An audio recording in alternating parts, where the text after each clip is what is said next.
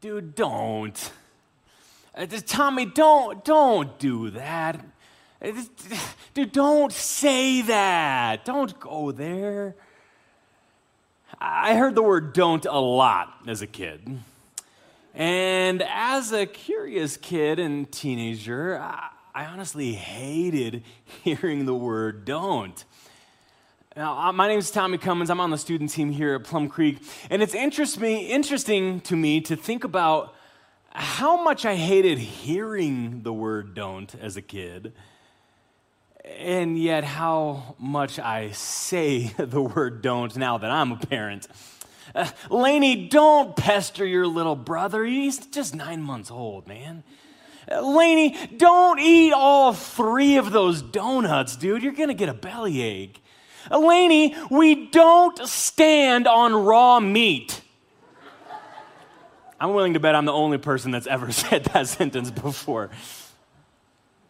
Now, I, I, get it. If you're a parent, you get it. Like kids, they need to hear the word don't for their development. They need to know where the boundaries are, right? They need the guardrails to keep them from the edge before they go screaming off of that cliff. But the truth is, it kind of, it's kind of painful sometimes to say it.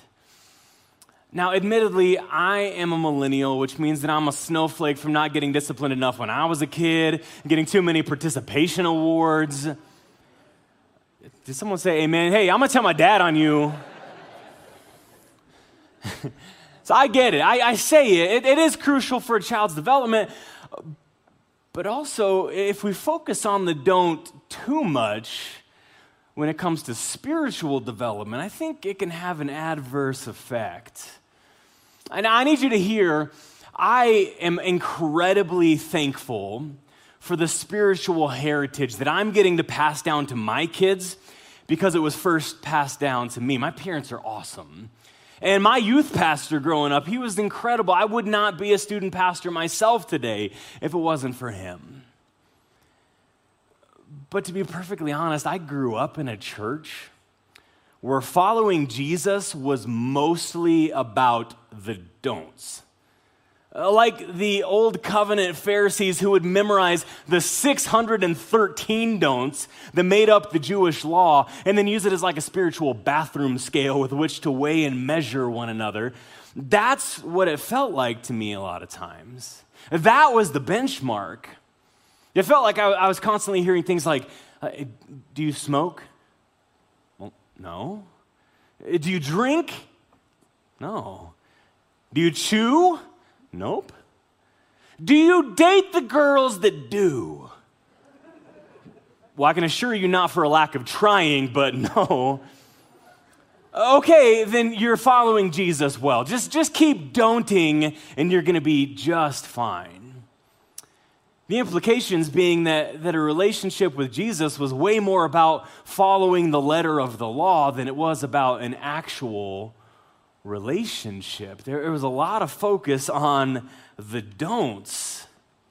It, it, it's no wonder because of that, that that in far too many instances, followers of Jesus are known for what we are against rather than what we're for. I think maybe in some circles we didn't get the memo that Jesus fulfilled the law. In Matthew 5, when Jesus says, I came not to abolish the law, but to fulfill it, those terms abolish and fulfill, those are actually legal terms. Uh, meaning, I didn't come to abolish as in like declare bankruptcy on the law and like prematurely end that contract. No, no, no. I came to fulfill it to bring it to a designated end because that is now fulfilled in me, and I'm here to establish something new, something better. But honestly, it's, it's easier to measure how we're doing when we can count how many of the 613 laws we're keeping than it is to measure am I loving my neighbor well? So I think sometimes maybe it's like, Jesus, I appreciate you. I'm also going to hold on to this, though, because it's helpful, maybe. Or maybe we just, we don't know because we don't spend enough time in God's Word and, and specifically reading the terms of the new covenant. And so we walk around with this unnecessary weight on our necks from time to time. Now, we're starting a brand new series today called Quoted. And we're going to be taking a look at just a few of the many instances when, when people from the New Testament, authors in the New Testament, uh, quote scripture from the Old Testament and what the implications are for us to see them do that with such regularity. And we're going to be reading out of Matthew chapter 4 today. If you have your Bibles or your devices, I would love for you to turn with me to Matthew chapter 4.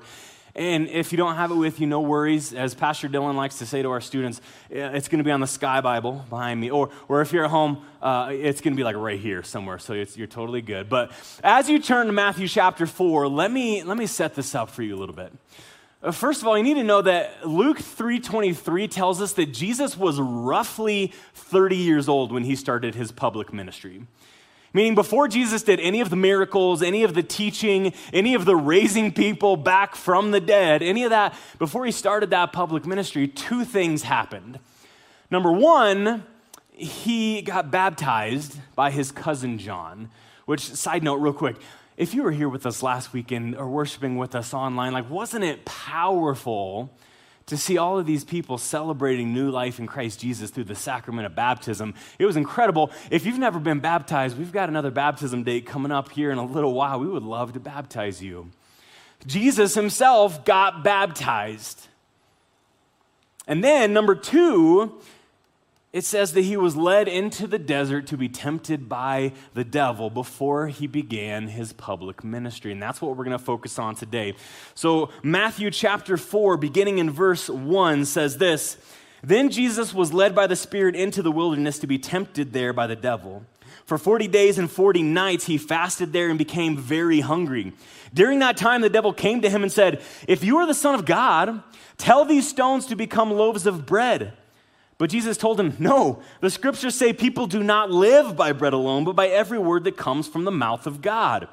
Then the devil took him to the holy city Jerusalem, to the highest point of the temple, and said, If you are the Son of God, jump off. For the scriptures say he will protect his, or he will order his angels to protect you, and they will hold you up with their hands so you won't even hurt your foot on a stone.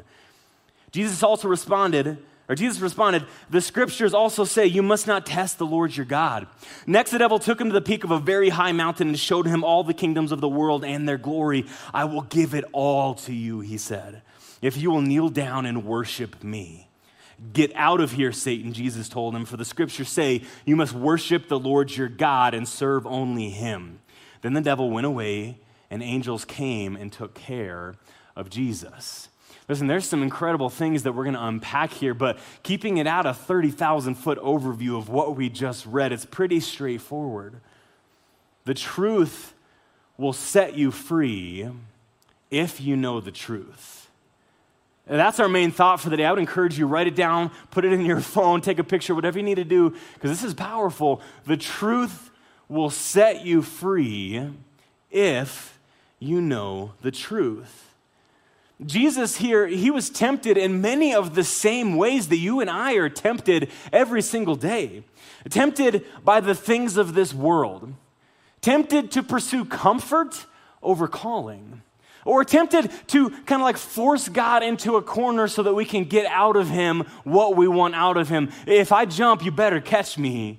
I'm going to put you to this test. And yet, Jesus, he, he breezed right through each of the moments of temptation that we see here for one clear reason he knew the truth. And Jesus himself would later say in John 8 32, and you will know the truth, and the truth will set you free. But there's a very clear order of operations here. Before we can be set free, we have to first know the truth. And there's a few things that I think we can certainly glean from Jesus' example here because it's, it's incredible. And the first of which is, is to be strong where it counts. To be strong where it counts. I've heard preachers talk about this before, and, and they're like, well, isn't it just like the devil to come at you when you're feeling weakest, kick you when you're down? I'm not really sure why I did that in a Sam Elliott impersonation, but now I get it. You get it.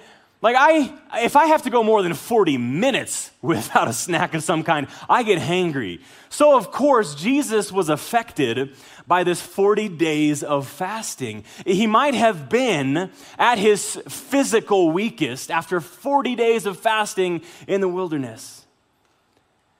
But you better believe that he was at his spiritual strongest because he had just fasted in the wilderness for 40 days pursuing God the Father. This was a moment where I've just been focusing on who God is and what He is calling me to do, why I am here. And so He's like, Satan, yeah, I might be a little bit peckish right now, but I'm full where it counts. You might have caught me at my physical weakest, but I'm strong spiritually because I know the truth, and it's that truth that is going to sustain me through this next season. I might have a lack materially, but man, I have an overabundance spiritually, which is what really matters. Friends, I certainly don't know what each and every one of you is facing today, but I do know that the truth will set you free if you know the truth. The culture around us is telling us all the time to amass more and more, to, just kind of hoard for ourselves. That is what is going to bring us security. That is what is going to help us to feel better. That's what Satan tempted Jesus with. This illusion of satiation, of, of like, if, if I could just have a little bit more, then if, if I just, if my belly was a little fuller and my bank account was a little fatter, then I would feel satisfied. And that's what the world around us tells us to do. But Jesus shows us right here hey, just like you cannot go very long physically without eating, man, you cannot survive very long spiritually without being filled up with God's word on a regular basis. The enemy might be filling your head with the lies of saying you, you're not good enough. You'll never measure up.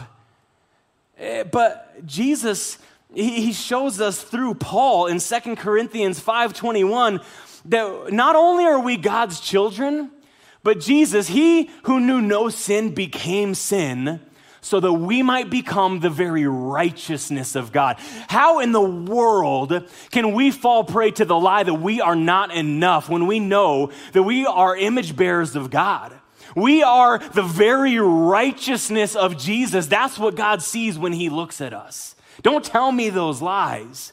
The enemy might come at you and say, hey, you are defined by your sins, by your failures, by your mistakes.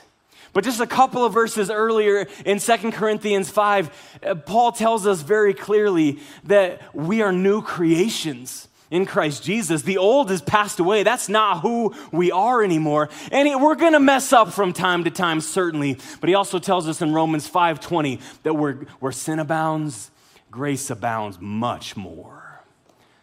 That is the power of truth at work in our lives. The enemy might tell you, you are weak. But hey, it's okay because God told Paul, that his power is made perfect in our weakness. Very clearly, God's definition of strength is different than the world's definition. And what matters is that we are strong where it counts, which, by the way, only happens when we pursue God. When we, we spend time making sure that we trust in Him and Him alone, surrendering ourselves to Him. But the second thing that I think we can pick up from this, eh, Jesus shows us that context matters. And when it comes to reading God's word, context matters. Because the next thing that happens is Satan's like, okay, listen, you want to play this game? You want to quote some scripture? I'll play that game with you. Here we go. Listen, why don't you jump off right here? Because your precious scripture say in Psalm 91 that God's angels will protect you. They won't even let your foot stumble over a rock. So why don't you just go ahead and jump? He cherry picks a couple verses of scripture, completely ignores the context of what they actually mean. At which point, Jesus is like, Bro, do you even lift? Because scripture also says we must not put the Lord our God to the test. Don't try to play this game with me, it's not going to work well for you, okay? There's a valuable lesson here when it comes to what Jesus was showing us. is that when we're reading God's word, context matters. What Satan does here, again, he cherry picks a couple verses, ignores the context, and tries to make it say what he wants it to say. Which honestly, I, think maybe we have a tendency to do way too often. Rather than saying, hey, what, what, is, what is God's truth trying to teach me? It's what can I find in God's word that will say what I want to say, what I wanted to say? To pull out a couple of verses and use them in a way that they were never intended to be used. But the truth is, when we fail to ignore, or sorry, when we ignore the context of Scripture and try to misuse it, there's a whole lot more at stake than just use, like looking silly in the gym, right? And I'll, I'll, talking about the context, we're talking about like making sure you read the verses that come just before and just after the passage that you're focused on. And trying to consider what was the, the cultural and historical setting in which this was written? Oh, who was this originally written to and why? And where else in Scripture does it talk about this particular subject? Because we don't just read single verses in isolation. All of these things will help us to understand what these biblical authors were actually trying to communicate, what the truth is that is going to set us free. Rather than just ignoring all of that and trying to twist it into what we want it to say, and that's what Satan's doing here. And it's a very dangerous thing wars have been waged, genocides have been committed. Slavery and racism are part of the culture even within the church.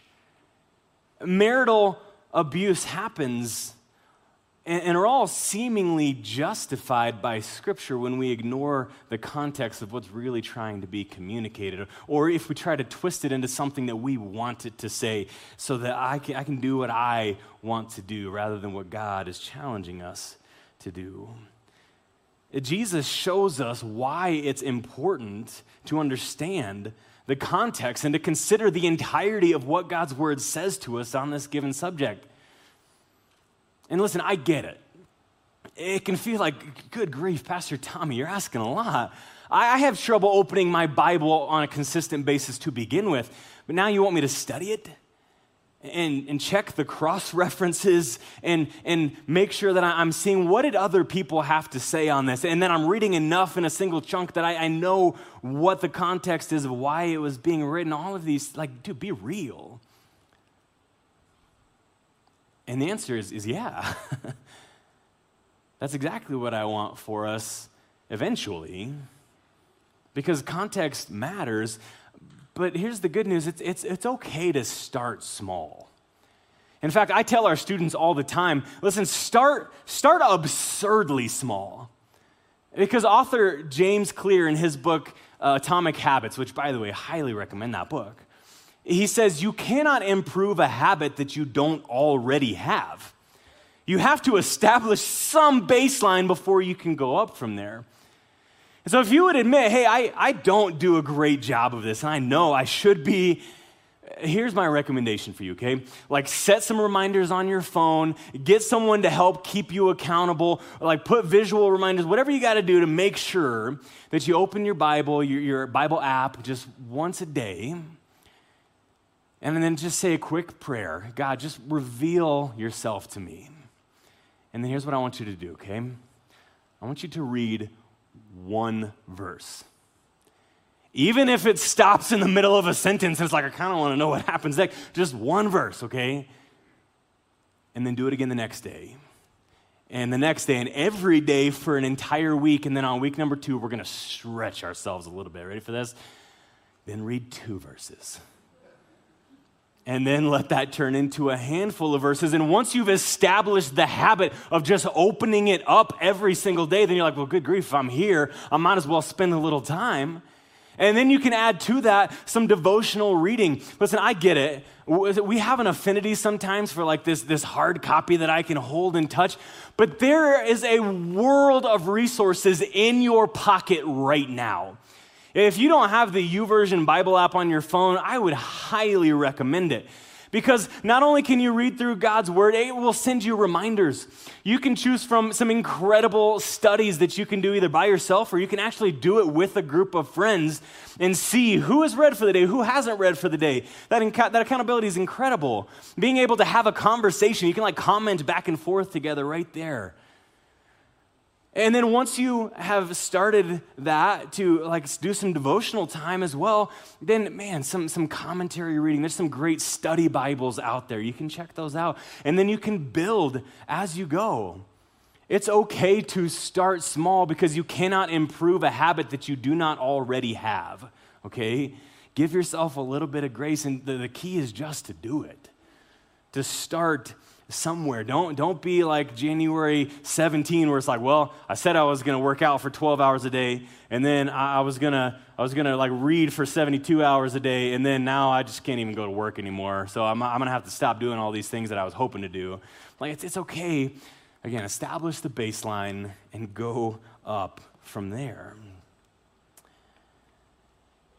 And when, not if, but when you miss a day, just don't let one day turn into two and then three, because then you're establishing the habit of not staying in God's word again. And these habits will help you to be strong where it counts.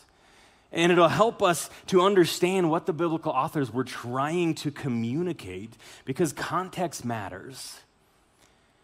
And then the third thing that I think we can pick up from Jesus' example here is that champions aren't made in the ring, they're just recognized there.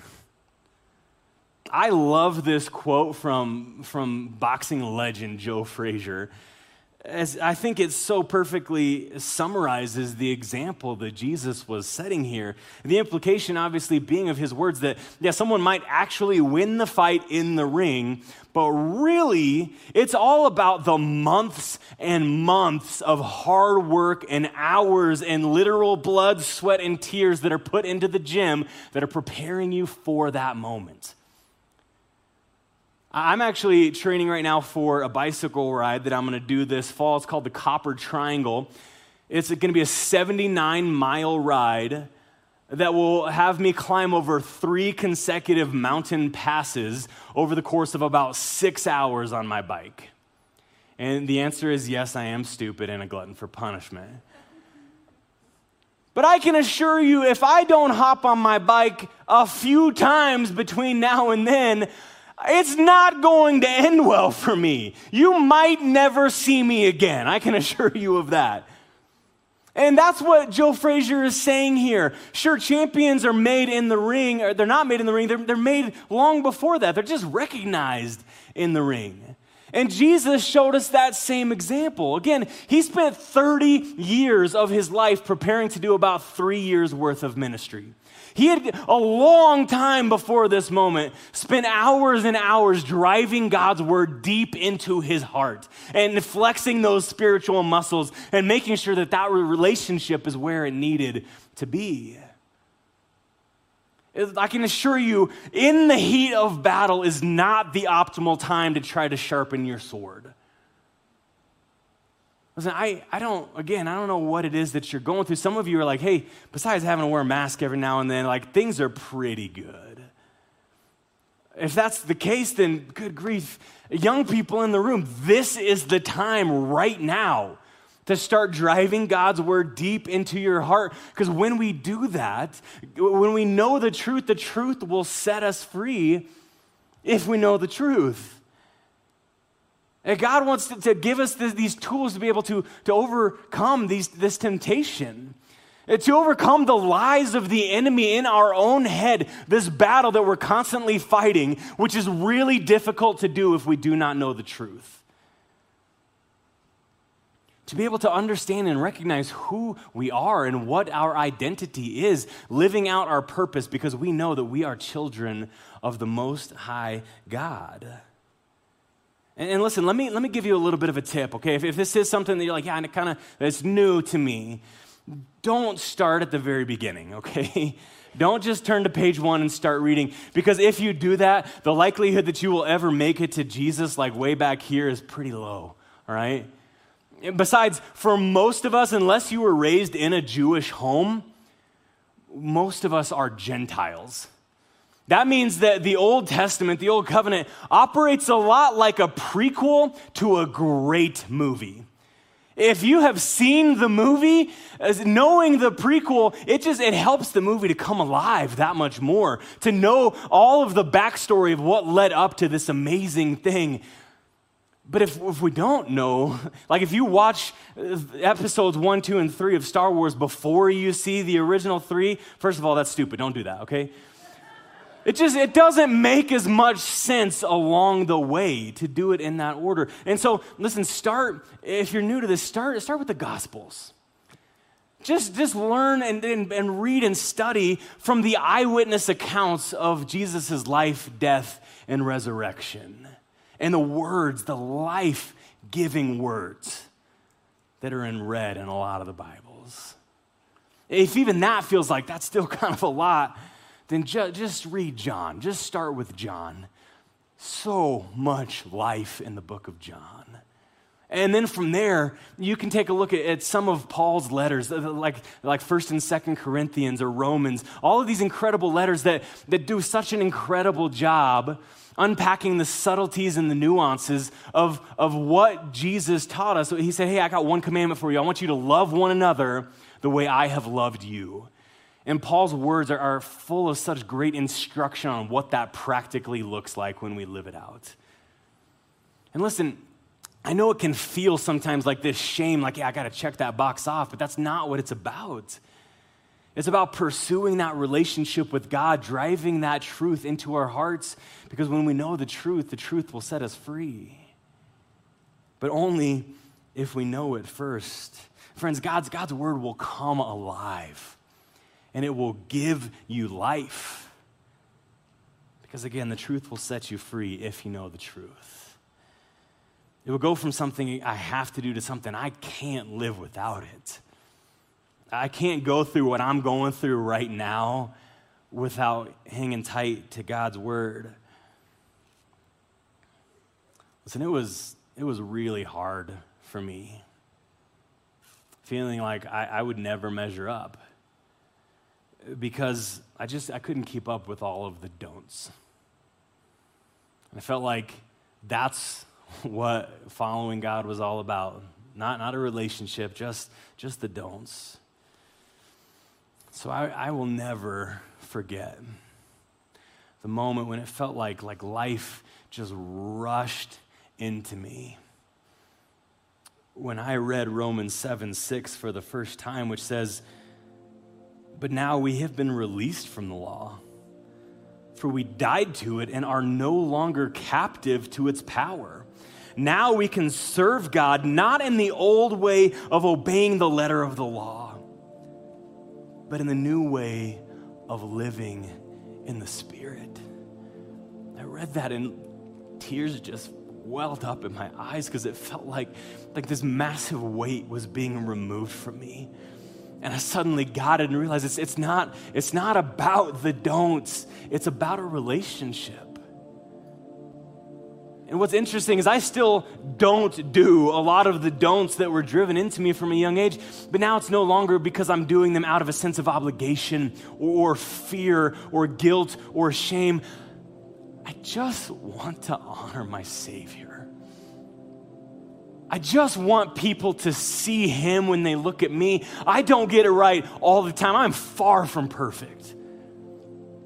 My prayer is just that God shaped me to look more and more like you every single day. That's the truth that set me free far later than it should have because I just I wasn't in God's word enough to know it.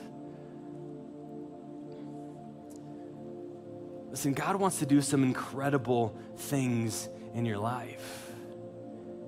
He wants to continue to mold and shape you, and it's okay. Wherever you're at is totally fine. We say all the time, we are people in process. God's love will meet you exactly where you are. But He also loves you way too much to leave you there. He has so much more in store for you. It's okay, start small, establish the habit but don't stay small. Allow God's word to shape you, God's spirit to guide you, to, to help you to look more and more like Him in a world that doesn't look a whole lot like Him. It'll help you to overcome temptations like it did for Jesus. It'll help you again to overcome the lies of the enemy that I know. I just have to feel like there's so many people here or at home that are just heavy under the weight of the lies the enemy is constantly telling you. God wants to set you free from those things. And again, it'll help you to live out your purpose by knowing your true identity. But one thing it won't do is happen by accident. It takes time, it takes intentionality. It requires us to make room in our busy and hectic schedules rather than just hoping it'll eventually happen. But it's far too important to ignore because God has so much more in store for you than you could ever ask or imagine. So, whatever that next step is for you, take it this week because the truth will set you free if you know the truth. Will you stand with me for a moment? We're going to say a word of prayer and then we're going to take some time to respond and to invite God to work in our lives and in our hearts to commit that, God, we do want to make room for you. Let me pray. Father, thank you so much that where sin abounds, grace abounds much more. God, we're not going to get this right all the time, and that's okay. You meet us right in the middle of our mess. But Father, you have freedom waiting for us. Even if we have said yes already, there are things that you want to remove. If only we would just give them to you. If only we would take the time to learn the truth, to read your words, to allow your word to just pour life into us. God, I pray for freedom from the burdens that we are carrying, from the lies that we believe about ourselves way too often. God, we want your spirit to move in us, to shape us. We want that relationship to be strong. We want to remove anything that is keeping us from having that perfect relationship with you. God, we surrender those to you. And God, we want to make room for you to continue to work in our lives. We thank you for your love. It's your name that we pray.